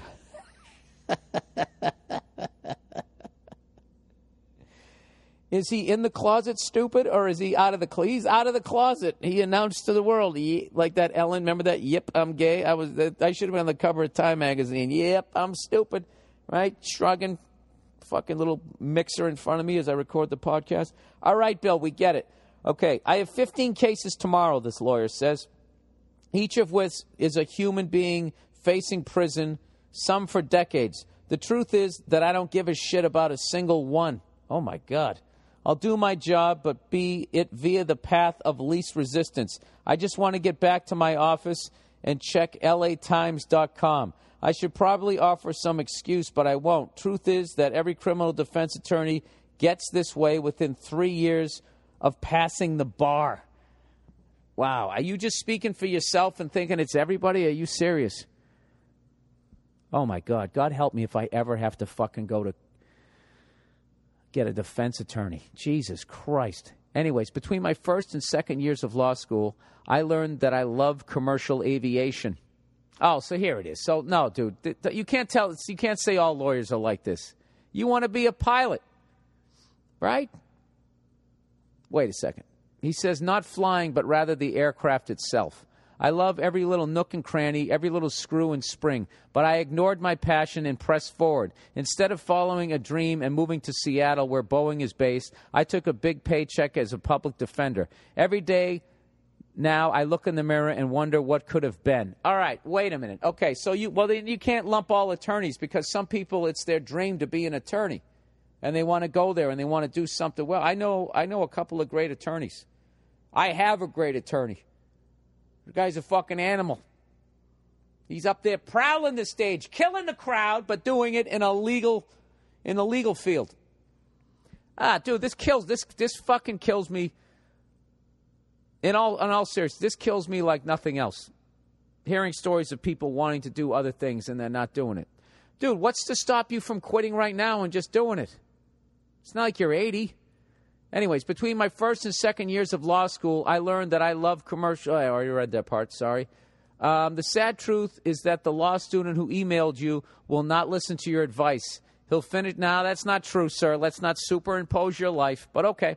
He'll finish law school since he's already committed. If you ever get the chance, tell him that after he ignores you, he does not need to practice law. A law degree opens a ton of doors, but the minute you take the bar, you commit yourself to a life of pain and unhappiness. I'm not kidding. Of the 100 plus lawyers I know, not a single one likes their work. Every one of them will tell you not to go to law school, walk away from the bar, go become a broker, go teach at a JC, junior college, go work for a business Open a spearfishing business in Bali, whatever. Just don't go and take the bar. There are two reasons I'm writing you today. The second, that I want to commend you and say that you are not a cunt. Um, you speak your mind using language you choose. You followed your close path and have made the sacrifices necessary to later reap the rewards. But more than that, you have integrity and honor, and for that, I thank you. Jesus, dude, don't put me on that pedestal. I'm a fucking moron. Um, and I have regrets too. I'll wake up in the middle of the night and start screaming like Ron Burgundy, ha, ha, trying to fucking get those thoughts of regret out of my head. We all have regrets, sir.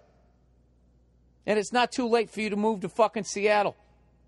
You know what's stopping you from moving to Seattle? One conversation with the fucking people you work with and a couple of suitcases that need to be filled.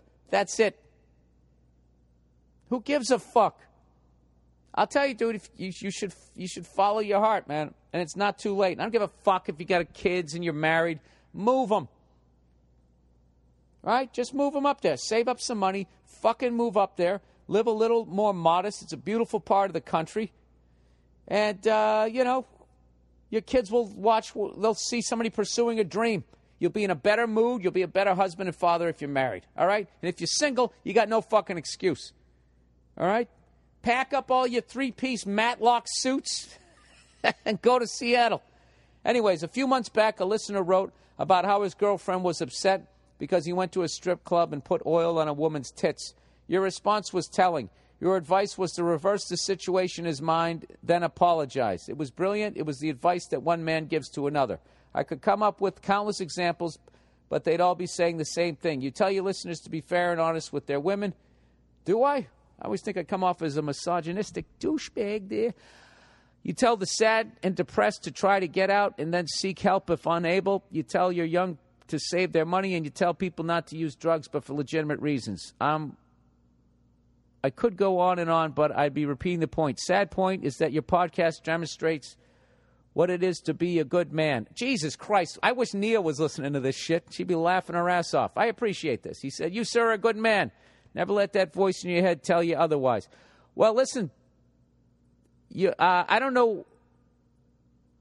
It's killing me that you that people like yourself you, are acting like you're acting like wherever you live between you and Seattle, like you're in, you're, you're behind, you know, the old fucking Eastern Bloc, and there's a bunch of guard towers, you know, and there's some sort of war zone between you and Seattle. There isn't.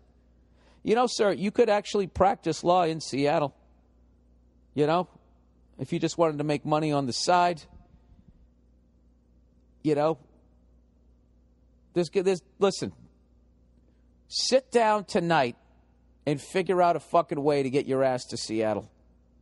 And I guarantee you, when you sit down and you start writing it out, your game plan, you're going to feel the excitement that you that you're missing being a lawyer. And being a lawyer is not a bad job. It's just not what you were supposed to do.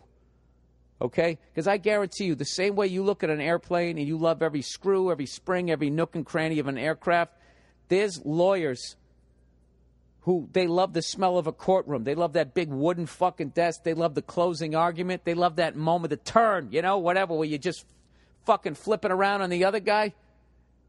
You know? They love defending. They love prosecuting. They love the fucking sound of their shoes walking across the courtroom. They love it. They fucking love it. You do not love it. So, my advice to you is um, get your fucking ass to Seattle. All right? Jesus Christ.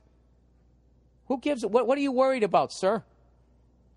You're not going to have, you're not going to have, uh, what are you not going to have? Flat screen TV doesn't cost shit now. You'll have enough. Dude, as long as you're willing to make the fucking sacrifice, you can make it happen, all right? What, what's the matter? What, what are you going to, you, you know, oh, oh, I have to eat fucking grape nuts every day. Who gives a fuck? You know, peanut butter and jelly sandwiches for, for lunch. Who gives a fuck? You know? Watch this thing on 60 Minutes about fucking boy soldiers, people, kids getting kidnapped, turned into murderers. You know, don't even have a fucking childhood. They get sucked right into fighting a goddamn war, following this goddamn, basically the closest thing to a zombie I've ever seen in my life. And their whole lives get fucking ruined. You know, you're a lawyer in a free country who wants to move to Seattle. Don't fucking disappoint me. You better write me back and tell me you're in Seattle. All right? But please, for the love of God, don't ever become a jaded pilot. oh my God, I'm so fucking bored with flying. I just have this feeling that I just want to push the fucking, what is it, the yoke? Whatever the fuck, the goddamn stick. Sometimes I feel like I just want to push it forward. Um, Crazy X, Billiam catching up on the podcast, and you just told a story about a woman you used to date that threatened to kill you and then made a tin of brownies. No, she said she was going to stab me. She didn't say fatally. Um, that's where you ended the story. Dude, how did you finally get rid of her? In case you're wondering, yes, my life is that dull that I actually give a shit how the story ends. Um, no, I did kind of leave you hanging. How did I get rid of her? Um, I was really young and naive, and this is what she would do. She would call me up, and I would pick up the phone. This is before caller ID and shit. So I'd pick the phone up, and it would be her, and then I would be, listen, I don't want to talk to you. And then she'd start crying. And I was an idiot because I thought she was crying legitimately. I didn't realize that it was a manipulation tactic to make me feel bad and make me feel like I'm a fucking bully. So I'd stay on the phone, talk her down and be nice to her where she wasn't crying anymore. And then we would end with a nice ending to the phone conversation. But in her psycho stalker world, that meant that we were somehow still connected and back together. And then she would call me again, and I would say, Listen, I don't want to talk to you. Then she'd start crying. It was this fucking circle I, that I couldn't get out of. Cycle, I should say. Um, you know, it's funny. Ever since Dan Cook's "Vicious Circle" came out, I never say "vicious cycle" anymore. It was a it was a cycle I could not get out of. Um, so finally, my manager at the time just says, "Listen," because I said, "What the fuck do I do?" He goes, "Listen, when she calls, you pick up the phone. If it's her, just hang up. Just hang up." And that's what I just started doing. I would pick up the phone, and she'd be like, "Billy," and I would just click. I just fucking, I just hang up. And uh, within 10 days, she stopped fucking calling me. I mean, granted, at that point, I was living on the other side of the country for half of the fucking time, but I just kept, I just kept hanging up. And um, I did have the advantage, like I said, of not still being in the same city. But what you have to do is, if, if you have a girl like that, is you just, or a guy, well, a guy is, is different. I really feel bad for women when it comes to shit like that because guys, um, you know, I guess there are women out there that actually take it to some ridiculous violent level, but obviously guys do it more often. But I, am so this is my advice for guys: if you have some crazy lady in your fucking life, that's what you do. You just gotta, you can't give them anything because people like that. You give them one little fucking ray of light, they latch onto that and they think you guys are getting fucking married or some shit. Um, all right, that's the crazy ex. That's how it ended. I just stop fucking. It's not really exciting. I just kept fucking hanging up on her, and eventually, she went away.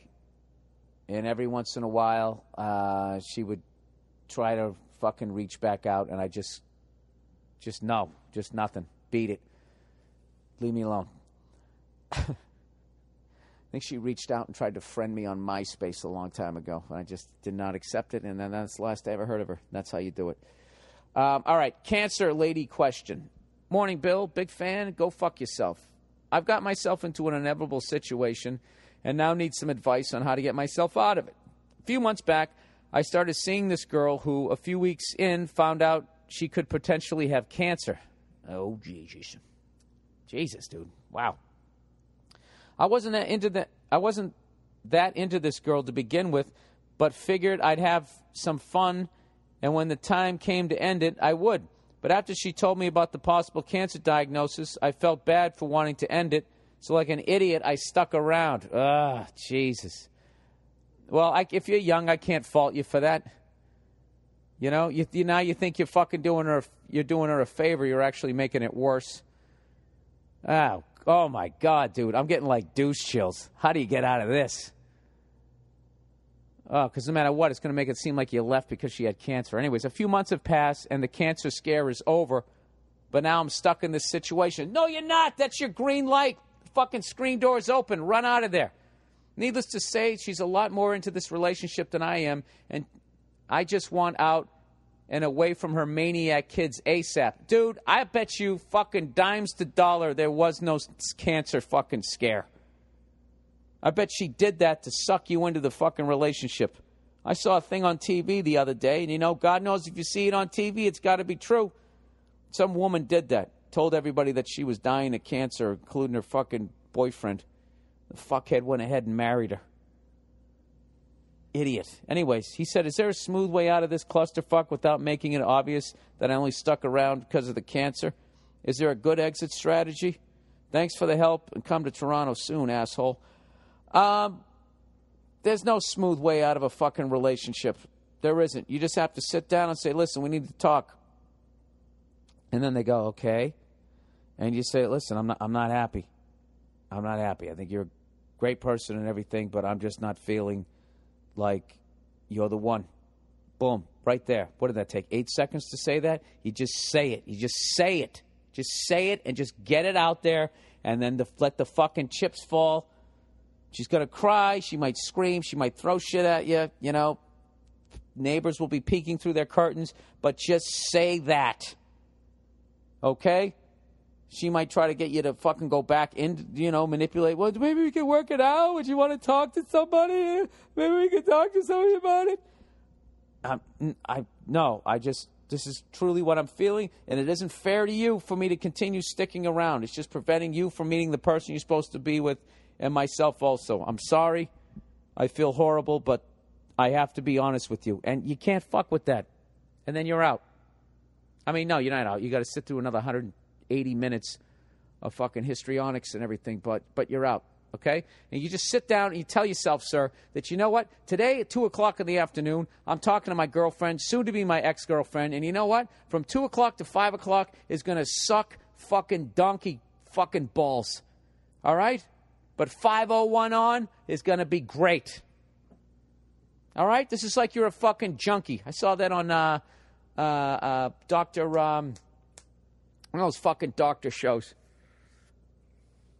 The fuck is it? I can't remember shit anymore. He was basically talking about how addicts will go through fucking eight, nine, ten years of hell because they don't want to go through ten days of, uh, of of detox. Rather than dealing with ten days of fucking retching and vomiting and feeling like your fuck your like your fingernails hurt. Ten days of that, you're gonna go through ten days of hell and be living out on a fucking street just to avoid those ten days of fucking withdrawals. That's what you're doing if you stay in a fucking relationship you don't want to be in. All right? Just get the fuck out. Get out now and make me proud. All right. Dilemma. Dear Bill, your Monday morning podcast has become religion over the past five weeks. I came to see at the Pabst Theater in Milwaukee a year ago or so and have been a fan ever since. I just thought I might bring to your attention a question that my roommates and I disagree upon completely. Um, in a fight to the death against an opponent of equal size, strength, and skill, which weapon would you rather have on your side? A 20 ounce hammer with a nail, nail removing hook on the end, or a 28 ounce wooden Louisville slugger. The question is that's uh, not even it's a joke. The question is which is the better weapon, and your opponent is essentially you. The fucking Louisville slugger. Without a fucking doubt. The Louisville slugger, I can get you from a distance. What the fuck are you going to do with your hammer? You got a hammer, you got to get inside, unless you're going to throw it at me, and I got a bat. I'll fucking hit it right back at you. I'll hit it over your head. Now you have no fucking weapon. And now I'm coming right? Doing that fucking over under, over under, right in front of my face. I, I could, dude, I could literally have that thing. Okay, I bet, I bet fucking right handed. There, the secret's over. You now know my stats. Throws right, bats fucking right, um, drums right, plays guitar lefty, writes lefty. I'm all over the fucking map. So I fucking, I'd have it in my left hand, my my front hand, like if I was up at bat, and I would come in do a couple step in, step out, step in, step out, and then I just fucking whack you in your shin. And as you did that stupid little hop, I'm coming up top now. I'm, I'm first. I'm doing short, quick ones, pop, pop, real quick, fucking you up so you can't, so, you know, so you don't catch the bat. And then as you really start getting fucked up, then I'm then now I'm going for a double. Then I'm going up the fucking goddamn warning track, and then that's it. And I'm swinging for a home run, and you're fucking done split your head like a fucking melon. Fuck you and, and, and your hammer. It's over. Um, whoever's picking the hammer is, is thinking, like, what would I rather get hit with? Once with a bat or once with a hammer? Hammer's made out of metal, bat's made out of wood. What's the stronger fucking material? Obviously, a goddamn hammer, right? Metal. All right, but what they're not thinking about is the distance. You know what? Why don't you, why don't you email, why don't you call in the uh, Joe Rogan podcast? Joe Rogan Experience. You'll be able to break that down. All right, people, you know what? That's the podcast for this week. let the boys in. medicine man comes and he shuffles inside.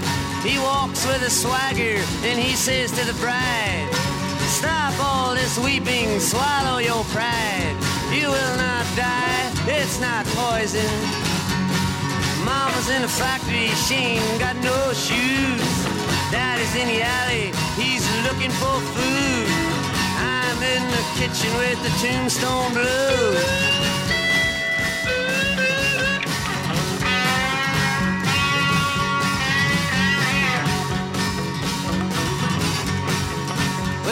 John the Baptist after torturing a thief looks up at his hero, the commander in chief, saying, Tell me, great hero, but please make it brief. Is there a hole for me to get sick in?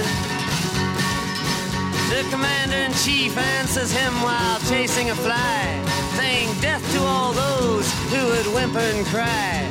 And dropping a barbell, he points to the sky, saying, The sun's not yellow, it's chicken mama's in a factory, she ain't got no shoes. Daddy's in the alley, he's looking for food. I am in the kitchen with the tombstone blues.